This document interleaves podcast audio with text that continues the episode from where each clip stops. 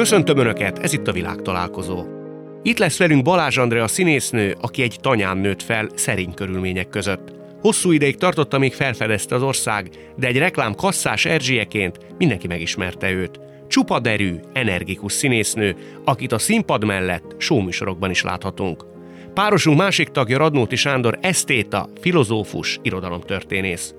Elit értelmiségi családba született, lemezek, hatalmas könyvtár, előkelő családi barátok közé. Lukács György tanítványa, dolgozott a magvető és a gondolatkönyv kiadónál. Egy Václav Havel melletti kiállás miatt tíz évig nem tudott elhelyezkedni. A magyar demokratikus ellenzék egyik fontos alakja volt. Heller Ágnes egyszer azt mondta róla, a kevés polgár egyike. Lássuk, hogy mire megyünk így hárman. Professzor úr, ki az ön társasága? Egyszer hangkis elemére készítettem egy interjút, és megkérdezte, hogy kinek a közelébe érzi igazán jól magát. És ő azt mondta, hogy a kukás, a postás, a taxis közelébe. Hát én nem mondhatok ilyet, ha, hasonszörűek társaságában érzem jól magam, írók, eh, eh, egyetemi emberek, kutatók, ilyesmik, ez a baráti köröm. Ehhez az kell, hogy ugyanaz legyen az érdeklődési kör? Hát igen, legalábbis részben. Ugye mivel kritikákat is szoktam írni, ezért hát gyakran előfordul, hogy barátaimról írok kritikát, ami nem jelenti azt, hogy ezek feltétlenül baráti kritikák lennének, néha nagyon kevéssé barátiak. Ebből nem szokott konfliktus származni? Nem, nem, soha. Nem? Soha? Soha? soha. Nagyon fontos az, hogy hasonló intellektusú ember, nagyjából egészében hasonló intellektusú emberek beszélgessenek az ön esetében, hogy az ön számára érdemdús legyen? Hát ez nem feltétlenül van így, mert fiatal koromban, amikor összebarátkoztunk egy földművelő házaspárral, és azzal hosszú-hosszú éveken keresztül tartottuk a kapcsolatot, de hát ez olyan volt, hogy lementünk egy évben egyszer, ők feljöttek Budapestre egy évben egyszer, és akkor nagyon szerettük egymást. És volt közös téma? Volt, persze. Hát azért az életkörülmények az mindig biztosítja, hogy legyen közös téma. Anni, téged olyannak nézlek, akit bárhova betesznek, te azonnal föltalálod magad. Igyekszem legalábbis. Ilyen neveltetést kaptam az apukámtól, mert én nagyon picike, bármennyire nem látszik, de nagyon picike lány voltam, és nagyon csendes is eleinte. És hogy az édesapám azt mondta, hogy hát ennek azért ez nem úgy van, tehát hogy azért talált fel magad, beszélgessél, barátkozzál, és ez nálam így maradt. Én 42 évvel tartom magam, hogy barátkozni és beszélgetni kell a másikkal, mert én a gyereknek az anyja se érti a szavát alapon működöm. Olyan tekintetben neked nem voltak, nem is mi a jó szó, görcseid vagy frusztrációid, hogy például tudomásom szerint nem végeztél főiskolát. Uh-huh. Ez okozott neked valamifajta kisebb rendőrség érzést? Soha nem. Soha? Soha nem, mert nem is jelentkeztem a Színművészeti Egyetemre, akkor, vagy fő, akkor még főiskolára, mert én színész akartam nagyon lenni, és én az is benne volt természetesen, hogy valahol ezt tanulni kell majd, de kinyitottam az akkori pályaválasztási tanácsadót, és az első oldal, ahol kinyílt, az egy olyan osztályt indított a Kishonti Ildikó, ami zenés osztály volt. És én azt mondtam, hogy én ide akarok jelentkezni, és sehova máshova nem is írtam be a jelentkezésemet. Én oda akartam. Én azt akartam, hogy oda fegyenek föl, és szerencsésen felvettek, és ki is jártam. Tehát, hogy nem azért nem mentem, mert bármi fenntartásom, vagy hogy engem ott megváltoztatnak, vagy más leszek, vagy majd lefogyok, és akkor majd nem kellek, nem volt benne egy ilyen. Sőt, semmiféle járok a fő, főiskolára, vagy most már egyetemre előadásokat nézni, tehát nincs bennem egy ilyen ellenérzés, vagy valami, de nem is éreztem soha ö, ennek a hátrányát. De ez egy színi iskola volt a Igen. főiskola mellett? Igen, ez a Shakespeare, Shakespeare Színművészeti Akadémia volt. Aha, Elképesztő értem. jó tanári gárdával, jó színészek oktattak minket, jó oktatóink voltak. Volt nagyon erős elméleti oktatás, gyakorlati oktatás. Az, hogy valaki alkalmas-e egy szerepre, soha nem kérdezik meg, hogy mi volt a végbizonyítványa az egyetemen. Soha nem kérték még el tőlem például, hogy hozd be a bizonyítványod, mielőtt megkérlek egy szerepre. Több mint 80 bemutatóm volt, soha senki nem mondta azt, hogy jó, dolgozom veled, de előtte mutasd meg, hanyas voltál beszédórán, vagy az énekórán nem volt ilyen. Nem volt. Professzor úr, önnek is viszonylag korán kialakulhatott egy ilyen mester-tanítvány viszony nagyon sok emberrel kapcsolatban. Az csak nekem tűnt föl, hogy noha elég karakteres apaképe volt, de az idősebb, kvázi előképeket, azokat úgy azért szerette volna megismerni, és hogy a közelükbe kerül. Nagyon szerettem a nálam idősebb embereket, ma már ezek kevesen vannak, de soha nem volt egy apa pótlék. Apám, a apám remek apa volt, noha fiatalon halt meg, nem volt erre szükségem, ezzel szemben sok bátyám volt kétségkívül, és ilyen 10-15 évvel idősebb emberek, azokkal nagyon szerettem találkozni, a történelem tanúi voltak, fantasztikus intellektusok voltak, úgyhogy ezt, ezt szerettem. Önben nem volt soha elfogódottság, ugye? Nem, nem emlékszem rá, hogy lett volna. Ez mi múlik? Az, hogy körülbelül ilyen közegbe is nőtt fel, tehát értelmiségi közegbe? Igen, kétségkívül ez az, hogy rengeteg könyv volt a lakásban, hogy apám három éves koromban elkezdett velem híres képeket nézegetni, hogy ami még az 50-es években kincs volt, hát egyrészt a fantasztikus orosz lemezek is, ami könnyen megkapható volt Magyarországon, de a külföldi lemezek, emlékszem például, hogy amikor a varázsfuvalát apám megszerezte, Dietrich Fischer Disco volt Papagéno, hát az egy fantasztikus örömünnep volt, és az egész család, le, család leült és végighallgatta a, a varázsfuvalát. Szóval ez kétségtelen, hogy ez sokat számított az én életemben, hogy egy kultúrált és főleg kultúrszomjas családi hátterem volt. Andi, neked is lehet olyasfajta képességet, hogy nagyon könnyen kerülhet csúnya szóval élve nagy emberek bizalmába, vagy vívhatod azt ki. Hát Lorán Lenke, Bajor Imre, Verebes István, ők tudom, nagyon szerettek és szeretnek.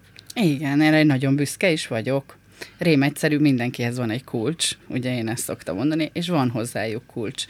Az, az, az a fajta, én el, ájultam, tehát hogyha most én az lenne csak ez a dolgom, hogy én itt üljek a professzor úr, mert én elülnék itt.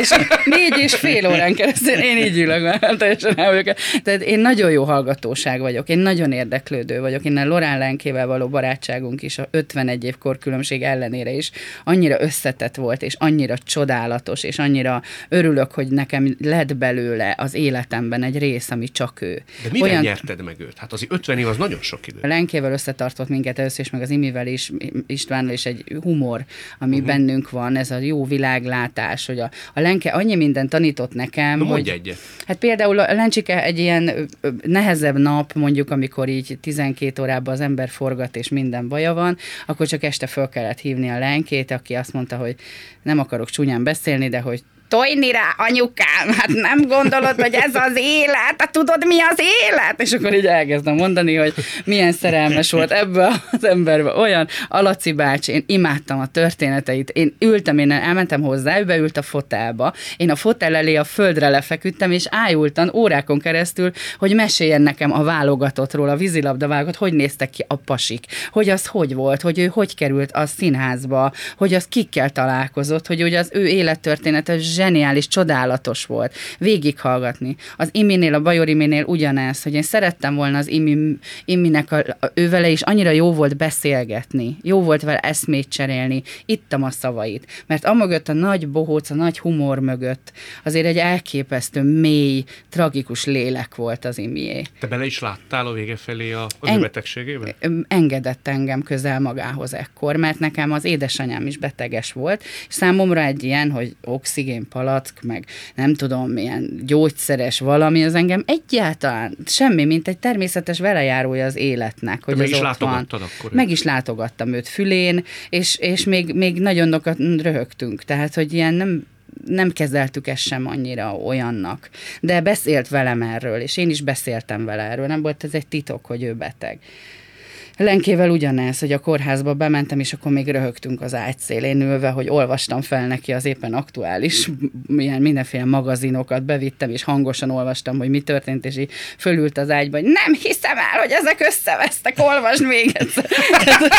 és így van, fantasztikus. És hát így, és nagyon sokat nevettem vele, és szorongattam azt a miniatűr pracliát, tehát ekkora keze volt, és, és mai napig emlékszem, hogy hogy fogja a kezem milyen erősen, amikor kísérem át az úton hogy milyen fantasztikus csaj volt, és minden nap, minden nap emlegetem, mindig benne van valamimbe hogy a lencsi, hogy jaj a lenke, mit mondana erre, jaj a lenke, milyen, Igen. Voltak közös dolgaink, szavaink, amit csak mi nevettünk. Igazi barátnők. De mondj egy ilyen kifejezést. Nem mondom nem el. Mondod? Nem, nem, nem, nem, igen. olyan is. Sejtettem, Van olyan sejtettem. is. Vannak, igen, félszavakból megértettük egymást. Próbálni is, próbáltunk együtt, volt olyan szerencsém vele együtt próbálni, játszani, és tényleg csak egy szempillantás, már tudtam, mi fog következni, és már jaj, mondom, elindul a pokol. Professzor úr, ön is átvett, vagy ö, csent bizonyos fajta szokásokat a nagyoktól. Tehát úgy tudom, hogy a pipát, vagy a szivart, azt Hegedűs Gézától, Lukás Györgytől, Lestel, vagy nézte el. A pipát Hegedűs Gézától, a, a, a Szibert meg Lukács Györgytől.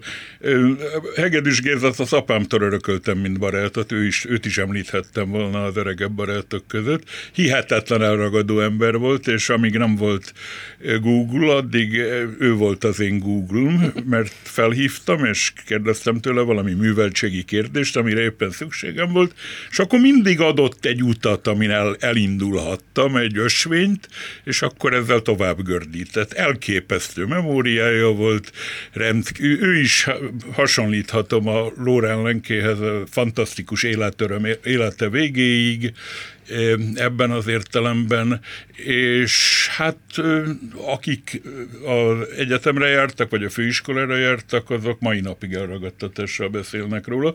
Lukács meg hát a következő lépcső volt. Ő, hozzá nem volt olyan közeli baráti viszonyom, mint Gézához, hanem volt egy fogadórája, délelőtt 11-kor úgy élt, és akkor minden hónapban egyszer bejelentkeztem, és akkor elmentem hozzá, beszélgettünk, érdeklődött a terveim iránt, nagyon komolyan vett, és valamilyen okból minden egyes alkalommal idézte Aranynak azt a so, Arany Jánosnak azt a sorait, hogy ha egy úri lócsiszárral találkoztam, és bevert sárral, nem pöröltem, félreálltam, letöröltem. Ezt mindig elmondta. Filozófiának is igen, igen, beillik. Igen, igen. Viszont ezeket a szokásokat, tehát a szivart vagy a pipát, ez tudatosan, kvázi ilyen koppintás célzattal vette? Hát vagy? imponált, mind Igen? a két ember imponált, és hát Géza rengeteget tudott a, a pipákról, ugye, hát mindig, mindegyik egy ilyen nagy tudomány, a viszki tudománya. Azt kitől tanultam, a nagy viszkis volt. Hát kétségkívül, ezt ma is megiszom szívesen. Üm, Hát azt az angol tanárnőmtől, aki először kóstoltatta meg velem a, a John és aztán kupálódtam tovább. Most már ilyen mesterszinten van. Hát sokat, sokat ittam mindenféle. Úgyhogy ez is egy nagy tudomány, nagyon szerettem. A szivar is egy nagy tudomány, ugye? Hát meg ő mindig megadta a módját. Úgy értesültem róla, tehát kalap, zakó, öltöny, nyakkendő, ez kalap, nem igaz? Kalap, kalap soha, soha? Soha életemben nem volt kalapom. Mondhatnám azt, hogy apámnak ez volt az egyetlen. Apám majma voltam, aki egy ilyen anglo, anglomán úriember volt, gyerekorvos volt egyébként, és idn kalapot viselt, hát ez az egyetlen, amit nem követtem nála, de életem nagy részében kora, kora ősztől késő tavaszig nyakkendőben jártam. Ki se lépett az utcára anélkül, mondjuk? Ki se léptem anélkül utcára, soha nem volt farmer nadrága. Soha nem volt farmer? Soha nem. Hát kortbársony igen, de az ma, ma, ma is van, de ez a klasszikus farmer soha életemben nem volt. Tehát apám majma voltam egész életemben, most már egy ideje nem hordok nyakkendőt, mert arra figyelmeztettek, hogy öregít. De gondolom, hogy... nem divatos, igaz. divatos pólója van. Ez korábban elképzelhetetlen lett volna? Mondjuk egy húsz évvel ezelőtt, hogy egy ilyen póló Nem, nyáron legyen? azért viseltem pólót. Különcnek nem nézték emiatt, hogy fiatalemberként mindig ennyire elegáns? Hát vannak fényképek ellenzéki összeröffenésekről, ahol én vagyok az egyetlen nyakkendős ember. Nem tudom, mit gondoltak, de, de nem volt, nem éreztem a különállást emiatt. Önt ez nem zavart, hogy mit gondolnak? Elfogadták, hogy én egy ilyen fószer vagyok.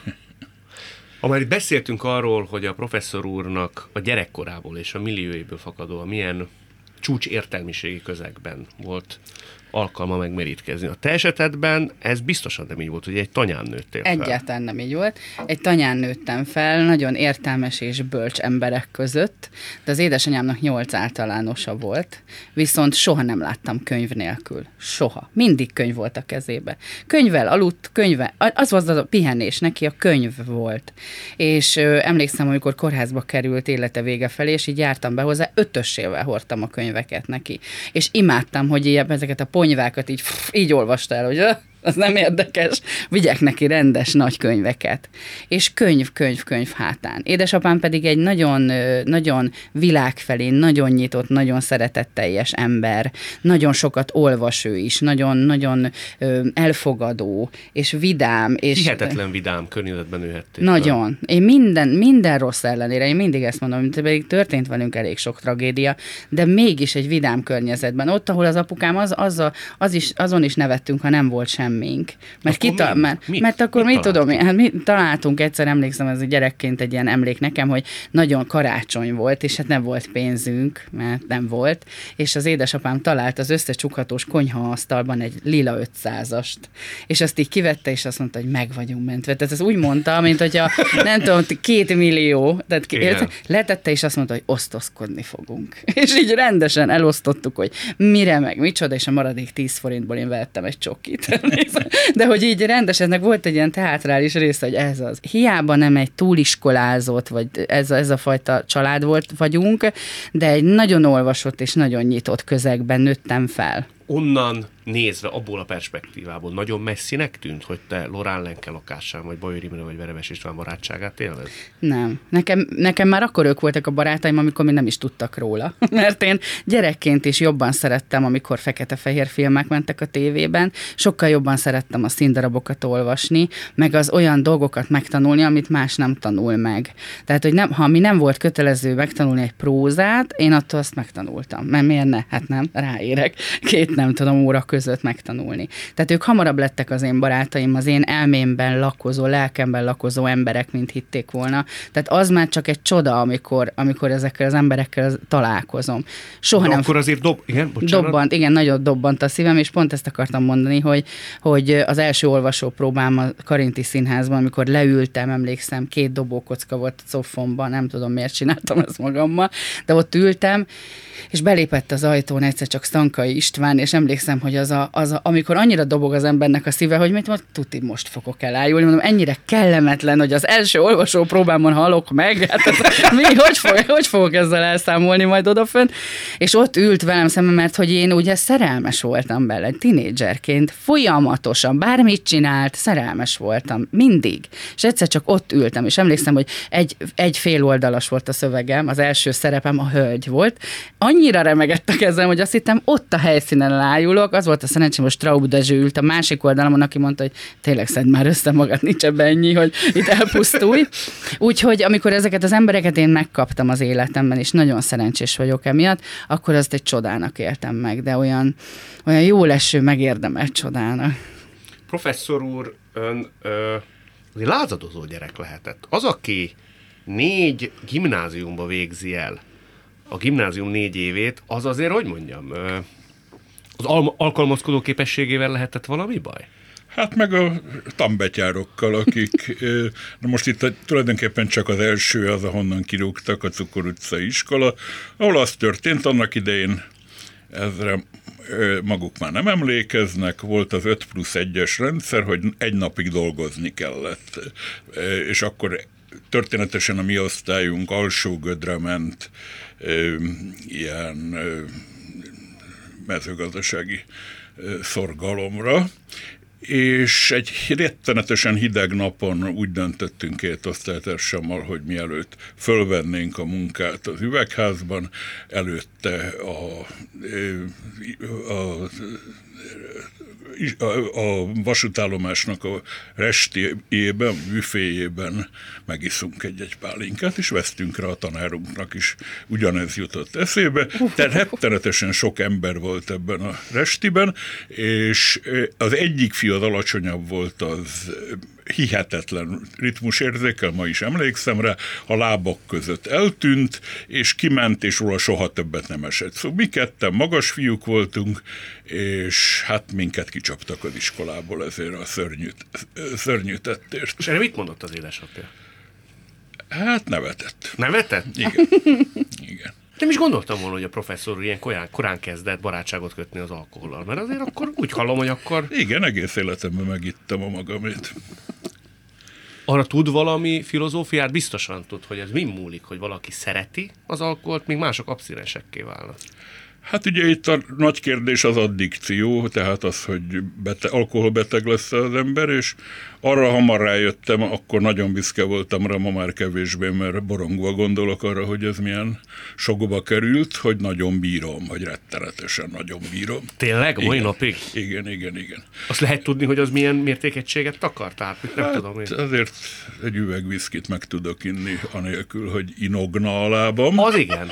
Hát egy, egy hosszú este, hát Persze. 6 óra vagy ilyesmi, de hát azért ezt nem szoktam, csak ezt, megtud, ezt megtanultam egészen fiatal koromban, és hát mondom, ez rengeteg pénzbe került életembe, úgyhogy egyáltalán ma már nem vagyok büszke csak akkor voltam fiatal koromban büszke, de az, a, úgyhogy alkohol beteg mikor lesz az ember, azt tudtam, hogy soha nem soha nem fenyeget ez. Honnan tudta? Onnan, hogy ha három hétig nem ittam, semmilyen ö, ö, szükségét nem éreztem. Tehát ha nem volt alkalom, ha nem volt társasági alkalom, akkor nem ittam, és, nem, és ez egyáltalán nem zavart. Azt hiszem, azt úgy hívják, hogy társasági ívás. Tehát Egy társaság, társaság nagy miatt... ívó, ezt úgy mondják, nagy ívó. Ugye ugyanez a probléma a, a szivarral. Ugye én nem tüdőzöm le a dohányt, tehát nem vagyok, és amikor ezt meg, egy orvosnak megemlítem, akkor legyint, hogy az ugyanolyan olyan következményei vannak. Gondolom a száj és a gége vonatkozásában. Hát nyilván, vagy a gyomor, vagy ilyesmi, de hát még, mégis se ugyanaz, mint ha letüdőzném. Mert... Mai napig sok szivart szív? Igen, rengeteget. Rengeteget? Igen. Ez társasági eseményhez kötődik? Nem, nem, nem bármikor. Nem, nem ez órán, óránkénti eseményhez kötődik, otthon dolgozom, majd már nem dohányzom a lakásban, de kimegyek a folyosóra, és, és a, óránként kimegyek, és elszívok egy szivart. Na most tehát nem kell nagy szivarokra Persze. gondolni, ezek a Nor nevű kis szivarok. Ez egyébként valamilyen fajta kreatív energiával is jár? Tehát Rilkénél hallottam, hogy ő például ragaszkodott hozzá, hogy ő rendszeresen, akár alkotás közben is. Valószínűleg igen, de hát miután most már írás közben, amikor végig szivaroztam, ezt nem teszem, hanem ezt külön, hát akkor gondolkodom, hogy valami ilyesmi történik. Három éve nem dohányzom, és nagyon büszke is vagyok rá, hogy egyik napról a másikra úgy döntöttem, hogy elég lesz, de ezt a Stanka Istvántól tanultam, hogy nem azt kell mondani, hogy leszoktam, csak azt, hogy ma nem gyújtok rá. Igen, majd igen. holnap, ha akarok, de most nem akarok, majd holnap, és így el lehet egy 20-30 évig lenni, és nekem még mindig vannak olyan színdarabjaim, amit akkor próbáltam, amikor még dohányoztam, ezért nekem a ritmusomban benne van, hogy ezután a jelenet után veszem a kabátom, kimegyek hátra, elszívok egy cégét. És most már az öltöztető néném Terike mindig azt mondja, vidd a negród, és akkor így viszek egy negród. Azok többiek cégészek, ott ácsorgok. És nem hiányzik? Nem, nem. Ez itt továbbra is a világtalálkozó Balázs Andreával és Radnóti Sándorral. Andrea, te menet közben. Igen. Amikor, mert én azt gondolom, hogy téged viszonylag későn ismert meg az ország. Uh-huh. Ezzel egyetértesz? Nem, én nem? jó időben. Én jó későn időben? érő típus vagyok. Én mindenben ilyen kés, késő. Én nem későnek érzem, csak akkor jött el az én időm. Menet közben te nem érezted azt, hogy mikor már? Nem, nem. Nem? Hát én folyamatosan dolgoztam. Ezt én értem, de a nagy közönség, tehát aki mondjuk nem jár színházba, az nem hiszem, hogy tudta, hogy Balázs De ezzel nem is volt semmi baj. Nem volt ez a célom, hogy megismerjenek, hanem ez így alakult. Ha nem ismernek meg, és csak a színházba ismernek, sincs semmi baj. Hiszen 15 évig én előtte is színész voltam, és addig is volt rengeteg sok szép mutatóm, és sok emberrel dolgoztam, és forgattam filmeket, meg szóval minden megtörtént. Az csak egy velejárója volt ennek a munkának, hogy közben meg is ismert mondjuk egy ország, vagy tudták a, az arcomat egy névhez hozzá csatolni. Te biztos voltál benne, hogy ez be fog következni? Következni? Biztos voltam benne. Igen?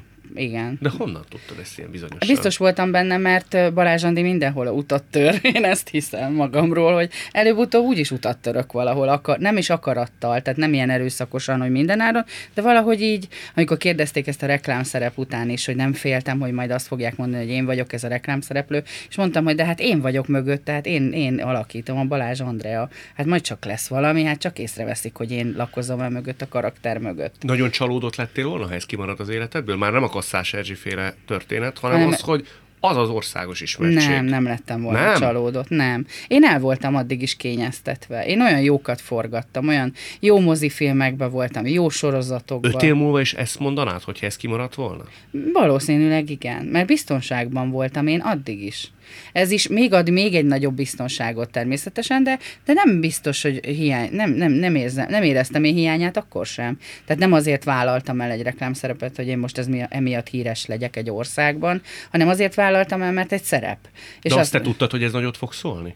Amikor már a közepetáján voltunk a forgatásoknak, akkor gondoltam, hogy igen, ez biztos, mert túl, túl ö, megosztó lesz azt éreztem. De nem volt benne szerintem olyan, ami szégyelni való az én szá- részemről. Én jól éreztem benne magam, mert gyakorlatilag egy tőlem tízszer erőszakosabb nőt kellett alakítanom, és az sikerült. De egy pillanatra nem bizonytalanodtál el, hogy ennek azért vannak kockázatai? Dehogy nem. A kockázatokat azokat észleltem, és tisztában voltam vele, hogy lesz majd olyan, aki azt mondja, hogy hát te, te hogy, hogy vállalhattad el, de megint csak gondoltam arra a kis okos fejemben hátul, hogy a Balázs Andi majd utat tör, majd, majd el fogja felejtetni ezt az egészet, nem is kell elfelejtetni, hanem hogy rend, helyére fogja pakolni a dolgokat. Én egy színésznő vagyok, és ezt eljátszottam. Én havonta háromszor eljátszok egy pszichopatát, de hát azért nem vagyok az. A tortúrába. Igen, tehát hogy töröm a lábát embereknek kalapácsa, de nem csinálom esténként otthon. az lehet, de egy picit nem becsülött túl a nézőket? Tehát, hogy azért nagyon sok ember nem biztos, hogy a fejében szét tudja választani azt, hogy a Kasszás Erzsi az, az egy jeles baj. magyar színésznő. Ez, ez nem teljes. Az, az, az, ebből az én szem, az nem jön színházba úgysem ő. Azért nem is fog soha oda kerülni. Tehát ez téged nem zavar, hogy van, nem. aki azt gondolja, hogy Kasszás Erzsi, az a Kasszás Erzsi. Sem, semmi baj nincs vele. Az azt jelenti, hogy jól csináltam, ez és elhitték, van? hogy az én vagyok. Hát van olyan, aki majd ezt fogja hinni. És megszólítják? Nem, soha. Nem. nem, nem, nem, nem. Sőt, azok, akik a neten írogatnak ilyen, hogyha bárhol megjelennek, hogy ott van, azok meg úgyse jönnek oda hozzá az utcán az emberhez, hogy na, majd mindjárt megdobálok, vagy ne, soha, soha. Kedvesen oda mennek hozzá? Kedvesen rengetegen, igen. Rengetegen. Az, az sokkal több van. Te kötöd valamilyen pillanathoz azt, amikor úgy egy picit azt érezted, hogy megérkeztem? Tehát, hogy ezért kezdtem ezt az egészet Ó, csinálni. de hogy nekem nem? sose lesz ilyen. Nem? De hogy borzasztó. Ilyen nem, van egy jó sztori erről. Játsszuk ugye ezt a tortúrát Stephen King kétszereplős nem vicce, olyan siker volt aznap este egy szép csütörtöki napon, hogy szétverték a színházat. Szünni nem akaró vastaps, könnyes szemek, az, az műszak elájult, az rendező, és én kimentem, és leültem Karinti Marci irodájához vezető lépcsőre, és elkezdtem bőgni. Azt hitték, hogy nagy, felszabadult sírás, és mondta a rendező, hogy na mi van, hát hogy érzed magad? És mondtam, a második felvonás elején olyan rosszul jöttem be, hogy, és mondta, hogy te bolond vagy, hát nézd már, őrjöngenek az emberek, és nem, soha nem lesz. Én azt érzem, hogy én soha nem leszek kész, soha nem. Nekem még mindig, amikor megkérdezik, hogy mivel foglalkozom, tehát hogy te, te ki vagy, és mondjuk nem tudja valaki, én olyan nehezen mondom azt, hogy színész Nem vagyok. mondod komolyan. Komolyan. Ennyi év után. Igen. Valahogy nem azért, mert kishitű vagyok, vagy valami, csak az én fejemben a színész, nők azok a Schubert évájék. Uh-huh. És valahogy jó majd oda tartozni, és majd remélem, ha egyszer idős leszek, és majd lesz egy lány, aki itt fog ülni, és azt fogja mondani, hogy neki a Barázs Andi a színésznő, az jól fog esni. De most nekem még mindig könnyebb azt mondani, hogy színházzal foglalkozom. Ezt szoktad mondani? Én színházzal foglalkozom. hogy én színházzal foglalkozom. És ezért szoktam ezt is, egy, egy ilyen mondásom van, hogy a színház a szerelmem, és a televíziózás, meg minden más a szeretőm. Hogy az ember szeret a szeretőjével együtt lenni, mert izgalmas, mert kacér, mert illatos, mert csodálatos, de az a szerelméhez bújik oda az este, és azt mondja, hogy téged szeretlek. És nekem ugyanez, hogy minden lehet, bármi élő show a tévébe, a csodálatos felkérések, minden. De bemegyek az én a színházba, beállok a színpadra, és ott vagyok a szerelmemmel. Mikor fogod azt mondani elsőre? Első kézből. Biztos lesz olyan. Lesz olyan? biztos.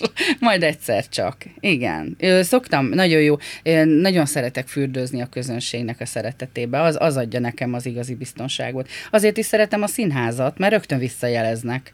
Ha nem tetszik, akkor én hallom már. Tehát a Karintiban meg végképp, ahol ott ülnek az emberek a lábamnál. Ott hallom, hogy lassabban jelent, hogy valaki mit csinál, és akkor már tudom, hogy hú, ez nagyon lassú, ez nagyon csináljunk valamit gyerekek, mert unják, gyerünk. Tehát Nekem az a tapasztalatom, egyébként tanári tapasztalatom is, de a színházi tapasztalatom is, hogy a különböző minőségei vannak a csendnek. Van egy izgatott csend, van egy szétszórt csend, van egy nagyon erősen figyelő, összpontosító csend, és ezt mind ki lehet venni a, a csendekből. Én az illatukat is megérzem a közönségnek, hogy aznap milyen illatúak, és azt tudom mondani, hogy hú, ezek közepesen jó fejek lesznek velünk, majd figyeljétek meg.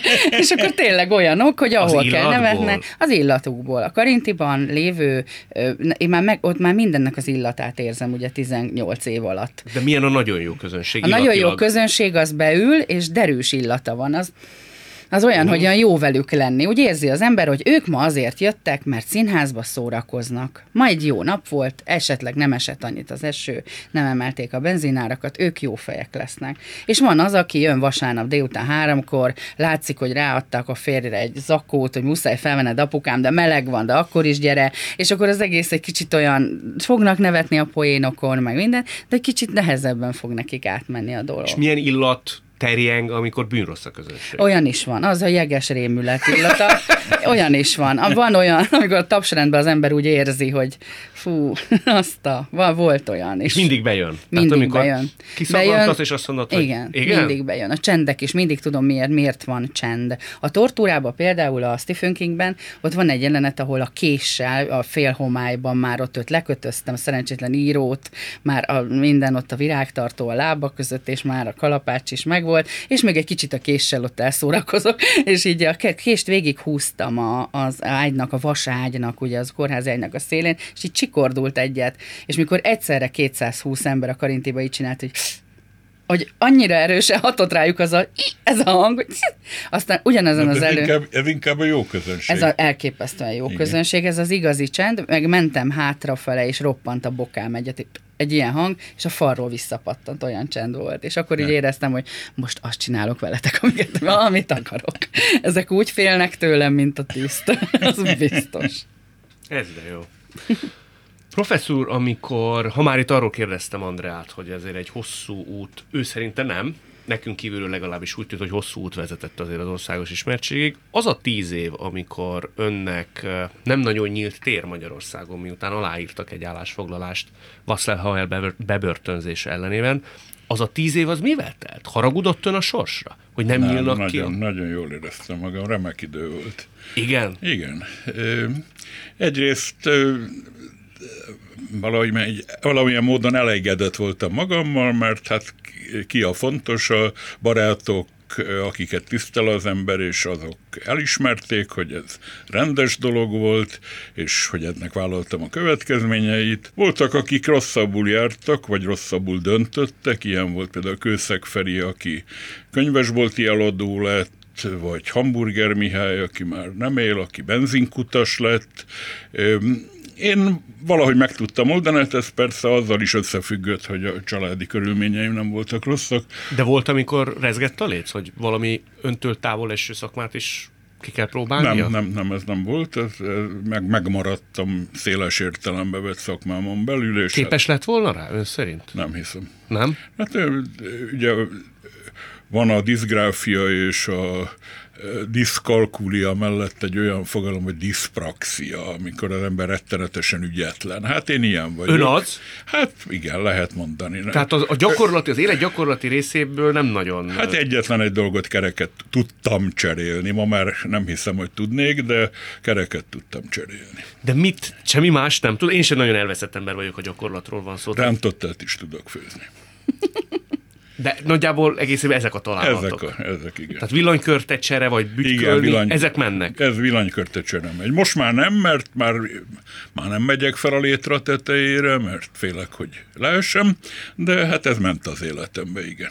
Ön az a típus, akit ez bosszantott menet közben, hogy miért nem tudok, miért nem olyan ügyes a kezem, hogy bütykölgessek? Nem, soha nem bosszantott. Egyáltalán. Egyáltalán, nem is érdekelte Nagyon tiszteltem azokat a barátaimat, akik soha se felejtem el, hogy egy nagyszerű barátom, Vági Gábor, aki nagyon fiatalon meghalt, aznak a együtt felszereltük, ugye akkori fiatal értelmiségiek ilyen polcokat vettek, ilyen drót polc, drót valamit, ami között fa lécek voltak, és arra tettük a könyvet. És ezt felszereltük a szobám egyik falára, nagy munkával, és akkor megpihentünk, feljött egy másik barátom, Tamás Gesper Miklós, ő is nézte, hogy milyen szépet csináltunk, és akkor csak az egész egyszerre megindult, már rajta volt a könyv. És szép, szépen minden lezuhant. Hát akkor kezdhettük előről. Egyébként ugye most a Karta 77-ről beszéltünk, tehát az aláírást követő időszakról, amikor kicsit uh, mellékpályára lett kényszerítve. Úgy általában véve kérdezem, hogy egy esztét, egy filozófus, az mit csinál? Mert hogy egy ács, egy színész, azt tudom, mit csinál, de mivel telik egy filozófus és egy esztétának a mindennapja? Hát ilyen, a legegyszerűbb kérdésekkel foglalkozik, és azokra komplikált válaszokat igyekszik adni. Miért szép valami például, vagy mi az élet értelme, vagy ilyesmi. Ezek a kérdések, ezek hogy merülnek föl? Mi dönti el, hogy épp mind gondolkodjék? Ez a filozófiának minden kérdés ilyen dadogó kérdés, amit nagyon egyszerűen meg lehet fogalmazni, és nagyon komplikáltan lehet rá válaszolni. Úgy kell elképzelni az ön esetében, hogy szemlélődik, mereng, gondolkodik, és mindeközben mondjuk olvas? Nem, főleg úgy kell elképzelni, hogy olvas. Olvas, olvas, olvas rengeteget olvas. Tehát mondjuk van három szabad perce, biztos, hogy elővesz egy könyvet. Hát az biztos. Igen? Igen. Reggeltől az első dolgainak egyike, hogy már elővesz egy könyvet, és mondjuk lefekvésig ezt folyamatossá igen, igen. Ha szorgalmas vagyok, akkor szakkönyvet olvasok, de ha rusta vagyok, akkor szép irodalmat. Egyébként, amit maga mondott az olvasásról, ez borzasztó fontos. Ugye bármilyen társadalmi rétegben az, hogy az olvasó szülő az egy hihetetlen, mint a Závada Pali barátom. Mind a két szülője rengeteget olvasott, és ez biztos, hogy nagyon meghatározta az ő életét is. Apukám ér is. Tehát, hogy igen, elképesztő elképesztő gyönyörűeken, gyönyörűeket ír. Novellákat vagy verseket? Mi, nem, mindent. Tehát, hogy ami eszébe jut, ő olyan, mint én. Én is nagyon szeretek írni, jegyzetelni, leírni, áthúzni. Be, és például nekem a születésnapomra az én apukám mindig több oldalas levelet ír amiben az van, hogy drága kicsi lányom, és akkor minden van, vicces is van benne, néha torokszorító, hogy meghalok, úgy bőgök rajta, és, és gyönyörűen át, és gyöngybetűk, ezt még hozzáteszem, a bukám gyöngybetűkkel ír. Óvon féltem ezeket az írományokat, és mindig azt kapott tőlem egyszer, most karácsonyra például a tavaly évben, hogy kapott elképesztő üres könyveket, tehát üres, tök üres könyveket, el. és 50 darab tollat. És mondtam neki, apukám, kezdj neki írni, írd meg, hogy milyen volt, hogy nagyon nagyon nehéz sorsú gyerek volt, mondom, tessék, írd ki magadból, itt a lehetőség. És ír, és kijegyzeteli, leírja, és a legszebb az egészben, hogy ő 220 kilométerre lakik tőlem, és az internet csodálatos világában tartjuk sokszor a kapcsolatot, és minden este ír nekem egy hosszú levelet arról, hogy mit csinált aznap. Hogy milyen virágot ültetett, mert elképesztő több mint száz virágunk van otthon, hogy az hogy volt, mit ebédelt, mit olvasott, mit látott, mi volt, milyen tapasztalatai voltak. Ő így tartja Jeffrey ahol, ahol gyerekkoromban? Igen, hm? igen. Ugyanaz a családi ház, mikor hazamegyek, ugyanúgy a, a kis kerti törpe ott van, kicsit kopott már, de ott van, és, és minden úgy van, és ez csodálatos. Ha már a szülőket említjük, ugye azt jól gondolom, professzor úr, hogy ön is inkább az édesapjára hasonlított, mint sem az édesanyjára. Igen, azt hiszem, hogy igen. igen. Most, ha nézem az apám régi fényképeit, akkor felismerem magam rajta. De habitusban is, ugye? Inkább. Azt hiszem, igen azt hiszem, igen. Ugye édesanyjáról... Anyám, anyámról mindig azt szoktam mondani, hogy anyám az élet nehéz helyzeteiben hihetetlenül rendes és hihetetlenül ö, bátor és, ö, és tisztességes volt, de sajnos az élet nem csak nehéz helyzetekből áll. És azt meg szabad kérdeznem, hogy a bajok közti időszakban akkor hát milyen akkor volt? nehezebb volt vele az élet. Nehezebb volt? Akkor nehezebb volt, igen. Ön az a típus volt, aki kellő türelemmel tudta viselni egy édesanyának ezt a bothajtásait, vagy aki inkább azért lobot vetett benne az indulat időnként, nem minden fiúgyermeknek megy ez ilyen nagy rezignáltsággal. Hát, amikor már nem, nem éltem otthon, és szombatonként visszajártunk ebédelni, akkor anyám panaszolt, hogy kanállal a szátokba mentek el, és hát akkor egyszer csak befogtam a kanalat a számba, és mondtam, hogy pápá. Értem. Egyébként ö, ha egy beszéltünk arról, hogy mennyire fontos az, hogy olvassanak az emberek, és ilyen közegben nőjön föl. Lehet, hogy kicsit sablonos a kérdés. De ön szerint mire jó a tudás? Tehát az ember egy bizonyos tudásszint fölött boldogabb lesz attól, hogy azt már tudja? Nem hiszem. Nem hiszem, és ezt a kérdést, ha 50 évvel ezelőtt teszi fel, vagy pláne száz évvel ezelőtt, akkor sokkal biztosabb választ lehet rá a tudás önértékét, de ma már nincs ilyen, nincs ilyen önértéke, nagyon szétszóródik a tudás.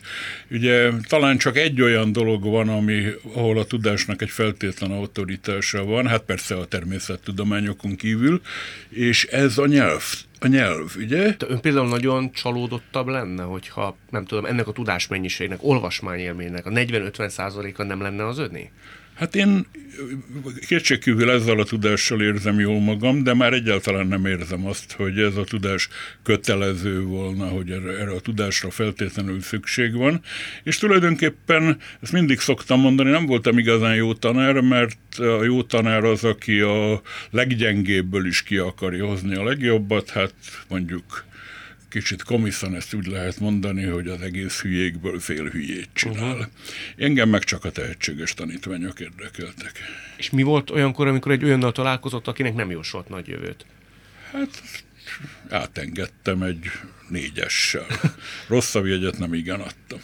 Elég vajszívű volt. Igen, ez tulajdonképpen egy hihetetlen dolog, hogy ha egyszerűen tájékozódtak volna, és nyilván tájékozódtak a diákok évről évre, tudták, hogy nálam nem igen van rosszabb jegy a négyesnél, és könnyen adok ötöst. De miért és nem adott e- hármas? És ennek, mindjárt mondom, és ennek ellenére féltek tőlem, ez egy nagyon érdekes dolog. Azt Rettegtek a vizsgától, és egy, egy, egy kitűnő kollégám ma, aki tanítványom volt, az azt is mondta, hogy nem tudom elképzelni, hogy milyen megalázó lehetett nálam egy ötös. hogy miért nem adtam hármast? Hát valószínűleg ugyanabból a kedvetlenségből, amiből nem voltam igazán jó tanár. Lelkesített, ha valakinek új gondolatai voltak, pláne ha tanulhattam tőle, akkor aztán végképp, de e, megtanítani, hát nem volt ez. ez nem, szóval rendesen csináltam a dolgomat, a szemináriumokat, az előadásokat, de az, ami az igazi tanár, hogy ott kitalál valamit hirtelen, vagy a pedagógiai érosz, ahogy mondják, elfogja, hát ez nem volt bennem. Úgyhogy amikor nyugdíjba mentem, 70 éves koromban, akkor akkor boldog voltam, hogy most visszatalálok oda, ahol, ahol a legjobban érzem magam az íróasztalom mögött. Én azt hiszem, tudom, miért féltek a diákok azért, hogy rossz jegyet kapnak, mert mi van, ha ő, ő mindig arra gondoltam volna, most belegondoltam a helyzetbe, hogy én lennék a kivétel. Tehát, hogy egy oda mennék, és most mindig négyes, ötös volt mindenki, de te most hármas, annál nagyobb szégyen a világon nincs, amikor hát, 50 diák négyes, ötös, és az egyik hármas. Hát, erre volt, aki kikövet, volt, aki kikavetelte tőlem az egyes, nem készültem, egyest kérek. Hát nehéz szívvel, de megadtam. Egyébként ezzel meglepődött, mikor a kollégája azt mondta, hogy féltek öntől. Van önben egy ilyen első ránézés, egy ilyen szigorúság. Nem? Én ezt nem érzem, de hát el kell ismernem, ha minden újabb nemzedék egy bizonyos tartózkodással viseltetett. Irántam aztán felengedtek, tehát bár nem voltam az a, az a professzor, a klasszikus professzor, aki utána elmegy sörözni a diákjaival, annál is inkább, mert sört nem iszom. De ezek a viszkizni hívták volna. Hát igen, az, már, az azért előfordult. Ha már a tudásról és az olvasásról beszéltünk, Olyat már hallottam úszóktól, hogy herótja lesz, akár csak két hétre is a víztől, vagy egy művésznek a hangszertől. Önnel volt olyan, hogy azt mondta, hogy ha még egy betűt el kell olvasnom, hogy még egy könyvet el kell olvasnom a következő két napban, én fölgyújtam. Nem, volt? Sose? Ilyen nem volt. Az, hogy földhöz csaptam könyvet, az volt, vagy oh. hogy, hogy szerettem volna széttépni, egy kiváló magyar íróról meg is írtam, hogy szerettem volna széttépni a könyvét, de de ezek mindegy egyéni, egyedi dolgok voltak. Magá, magával a könyvvel szemben végig megmaradta. Ez függőség egy kicsit, nem? Hát igen, ez lehet. Ez lehet. Egy ideig a kádban is olvastam, hát ezt ma már nem teszem arra nézve merne becslésbe bocsátkozni, hogy hány könyvet olvashatott el életében? De több ezret gondolom. Hát nyilván, de fogalma, ezt, ezt, meg, ezt nem tudom. De ugye... És az biztos, hogy a könyvtárban szokták néha kérdezni emberek, akik bejönnek, hogy ezt mind olvastam, mert nem olvastam mind. De mekkora a könyvtára? Hány? Hát lehet egy olyan 10-12 ezer. Hát az már elég tekintélyesek szóval. Igen. Ugye azt jól tudom, hogy ön Kezdetben azért kacérkodott azzal, hogy szépíróvá váljon, költővé. Hát egészen fiatalon, 16-17 éves koromban akkor írtam verseket, és, és meg is jelentem az élet és irodalomban. Hát persze nem ezzel a névvel, mert ez, ez a név ki van már sajátítva valaki által. Már hogy Radnóti vezetéknével Radnóti vezetéknével. Úgyhogy sok keresztnevem volt Sándor Ferenc Antal Tádé, és ebből a Tádét választottam, és Tádé Sándor néven megjelentem a, az élet és irodalomba. Mikor olvast őket vissza utoljára? 50 éve. Mi nem veszi elő újra? Tessék? Miért nem veszi elő újra? Hát, Kíváncsi mert, mert tudom, hogy nem voltam tehetséges. Tudom, Ezt hogy... így ki tudja mondani? Igen, persze. És amikor hát egyre több nagy költőt olvastam, akkor egyre világosabb volt, hogy valami mesterségbeli tudásra szert tudtam volna tenni, vagy talán szert is tettem. Ugyanis az a nagyon érdekes dolog van, hogy, hogy régen a nagy költők rengeteg rossz verset írtak. Petőfinél és Adinál rettenetes sok, rettenetes rossz vers van. Ma a közepes költők sem írnak rossz verseket, mert annyira ö, megtanulták a költői kultúrában a, a, azt, hogy mi a vers, hogy rossz verset nem, nem igen lehet olvasni, csak néha felteszi az ember a kérdést, hogy ezt miért ma írták, és miért nem száz évvel ezelőtt. De nem viszketek ezzel, amikor lát egy jó költeményt, hogy azt mondja, hogy a büdös életben, ha én így tudnék verselni. Nem, nem, nem. Nem? És magát azt az egész elméletet, amit e, e, ezzel jár, hogy a kritikus az egy frusztrált e, szép író. Ez lett volna a következő kérdésem. nem, semmi, nem. semmi ilyesmi nincs. Igen. Meddig jutott volna elő szerint? Mondjuk egy, egy, egy díjat azért kapott volna, az a szint azért igen, meg volt? József Attila díj benne igen? volt. Igen, benne volt. És azt jellemondóan elengedte, az hát megkap, kevés? Megkaptam, mint kritikus. De hát az lett volna az igaz egy fiatalember, amikor költőként, nem? Nem, nem. Nem, ezt már első éves koromban világosan láttam, hogy itt nem fogok rabdába rúgni. És ilyen értelemben hiányérzete sosem Semmi, volt. semmi, soha. Andi, a te esetedben azt nagyon unod, hogy interjúban mondjuk nem nagyon úszod meg az, hogy a súlyodról kérdezzenek? Nem, egyáltalán, egyáltalán? nem. De hogy is, hát így nézek ki. Nem, nem probléma. Csak hogy amikor olvasom a veled készült interjúkat, Igen. gyakorlatilag minden újságíró ide futtatja ki. De ezzel nincsen semmi probléma. Engem ez különböztet meg a többi barnahajú barna szemű színésznőtől. Ezt is a Lenke mondta mindig, hogy barnahajú barna szemű színésznő nagyon sok van, de barnahajú barna szemű Dagi csak te. És igaza van. És egyszer te le akartál, vagy le is fogytál? Ugye? Hát nem akartam én, hanem véletlenül volt. Nyári darabot próbáltunk 44 fokban, és itt, ittem a vizet, ettem két gyümölcsöt, és észre se vettem, és leolvadt rólam tizenvalány kiló, és bementem a színházba, és állt a Karinti Marci a, a pultnál, mint színházunk igazgató, és ahelyett, hogy azt mondta volna, hogy ez az csodálatos, azt mondta, ez mi? Beteg vagy? Mondom, nem. Azon adjatok neki egy zsíros kenyeret, tehát én nem tudok itt szerepet osztani erre a nőre. és hát így. Nem, nem, ilyen akarattal nem volt. Az volt a monodrámám előtti időszakban egyszer akarattal akartam, és azt le, sikerült is 15-öt ledobnom, mert láttam magam az előbemutató felvételén, hogy ott olyan nehézkes vagyok, és mondta, hogy ez lehetetlen, hát azt, én fürge akarok lenni, úgyhogy én 15-öt ledobtam. De úgy igaziból ilyen nem, nem volt soha, hogy így ezen így görcsöljek. De hogy... ez milyen érdekes, hogy mennyi olyan embert ismerek, aki, aki ha mögé nézel, azért látod, hogy őt ez zavarja. És uh-huh. nálad ez például nem érződik. Tényleg nem zavar. Komolyan ez mi múlik? Ez hogy nem lehet tudom. kifejleszteni? Hogy nem, ember... de ez nem kifejlesztés kérdése, nekem elképesztően erős háttérországom van. Engem az működtet. Nekem van egy családom, aki pont így szeret, az összes grübedlimmel együtt. Vannak barátaim, akik pont így szeretnek. Vannak férfiak az életemben, plusz Gábor természetesen, aki úgy imád engem 18 éve, ő a párod, vagy, mondjuk, ő az igen. én párom, de azért, azért van egy pár férfi még, aki, hogy mondjam, kacéra rám kacsint, szóval nincsen itt semmi baj. Van egy színház, egy színpad, aki engem úgy szeret, ahogy vagyok, és ami a legfontosabb, egy közönség így szeret, ahogy vagyok. Tehát én meg vagyok támogatva. Tehát, hogy egy picit is azt érezném, hogy a, biztos vagyok benne, ha arról lenne szó, hogy az egészségemet veszélyezteti, vagy, vagy bármi olyasmi lenne, vagy, de ha valaki kérné mindenáron, azért se. Igen? Hát ezt most nekem valaki azt mondaná, hogy nem tudom, jönne Spielberg Magyarországra, azt meggondolnám, és azt mondaná, Na, hogy tényleg, például Tarantino, itt most kilépünk innen, és itt, itt vár egy távirat, hogy azt mondja, hogy akkor A Tarantino kedvéért talán, de, talán? de mondjuk Spielberg az itt négyért lefogyni. vagy valami. De nem, nem, nem, nem tartom kizártnak, vagy semmi, meg ez nem egy ilyen image, vagy nem tudom. Én szeretek jókat enni. Én hedonistán élek. Én imádom ezt. Én azt szoktam mondani, amikor kérdezik tőlem, hogy valaki fogyókúrázik, és akkor hogy az én ellene vagyok. Én nem, én mindenkinek ezt mondom, ha elégedetlen magával, változtasson. De amíg eljut addig a szintig, ami lesz majd belőle, addig se utálja magát olyan csodálatosaknak lettünk teremtve ezbe a világba, mindenki különbözik, kicsit furcsábbak. Van, akinek kevesebb haja van, van, akinek több, van, aki magasabb, van, aki alacsonyabb, van, aki ala- vékony, van, aki pufi és, és csodálatos. Csak találja meg az ember benne azt, amitől ő csodálatos, és akkor rendben van. Ez egy remek életfilozófia. Köszönöm. Ez egy, ó, ez egy filozófus. Hát láttam a professzor urat, hogy elbűvölte hallgatta. Igen, abszolút. Hát mondom én, hát tessék, hát már megy a kacérkodás itt a sarokba. Gábor aztán nehogy szóvá tegyen. Még az is lehet.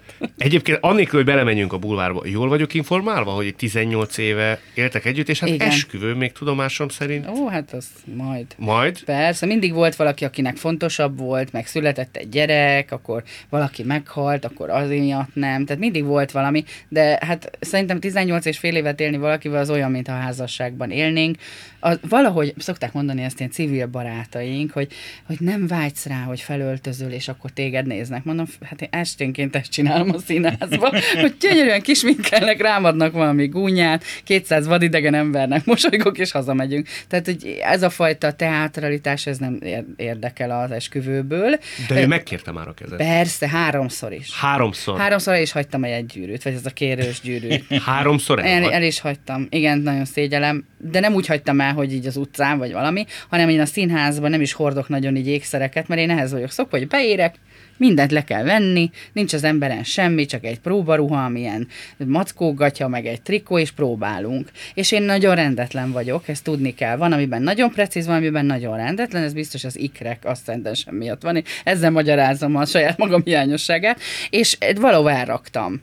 És aztán Gábor mondta, hogy na jó, hát ez nem mehet így tovább, megkéri újra, újra, én mondtam igen, ő megint odaadta, én megint elhagytam. És akkor harmadik és mindig után... féltérdre ereszkedett ilyenkor? Nem, csak egyszer ezt egyébként már most így innen üzenem, hogy kéne. Tehát, hogy egyszer féltérdre ereszkedett nagyon szépen, és minden. Tehát igen, hát én igen mondtam neki aznap, mikor megismertem. Rám nézett, és azt mondtam igen. Ne hülyeskedj. Egy komolyan föl, fölpattant, és rám nézett, és egy házi buliban voltunk, nem akarom bölére ereszteni, és ennyit mondott. Én mondtam, én megyek. Azt mondta, nem menj még. És annyira megmagyarázhatatlanul kék a szeme, hogy én így ránéztem, és amikor így álltam, és mondtam, hogy jó, nem megyek, beszélgessünk. Azt mondtam, igen. És én azóta beszélgetek vele, és nem megyek sehova. Professzor úr, ö, azt én jól tudom, hogy amikor találkozott 11 évesen az első feleségével, akkor meghívta a 13. születésnapjára. 11 évesen. Jól vagyok informálva? Hát azt nem tudom pontosan, hogy 11 volt, de kétségkívül nagyon fiatalon, és nem első, ez mai napig a feleségem. És ez, ez két év, ez nem nagyon értem, hogy 11 évesen miért a 13-ra hívja meg az ember? Nem tudom, a 11-et lehet. Én majdnem biztos. Én, én így, így jegyzeteltem ki, hogy 11 évesek voltak, és 13 évesen. Erre nem tudok válaszolni. Valószínűleg akkor jutott eszembe. Hát volt egy közös barátnőnk, aki szintén mai napig jó barátnő, és a, a, akit már négy éves koromban ismertem a Kossuth térről, és rajta keresztül üzentem meg. És 13 évesen volt egy randi, és utána az azóta is tart? Igen, igen, hát Ugye, hogy van ilyen, mondom én. De hát ez azért komplikáltabb, és ebben nem is mennék bele. Nincs annyi műsoridő. De 11 évesen mit érez az ember? Ó, nagyon erotikus egy 11 éves ember, hogy ne, hát ez, az, ez nem, ez, kis gyerekkortól kezdve ott van az erotika. Te érzi azt, hogy ebből egy komoly történet kisül? Nem, hát azt nem, azt nem tudtam. Azt nem tudtam. Akkor utána so, sokáig nem láttuk egymást, és legközelebb a, a egyetemi ö, ö, évadnyitó találkoztunk. És attól kezdve aztán folyamatos volt. Azon soha nem gondolkodtak-e? Tudomásom szerint volt lehetősége mind a kettejüknek, hogy külföldre menjenek. Akkor, amikor ez életképes alternatívának bizonyulhatott volna, hogy soha nem mentek el?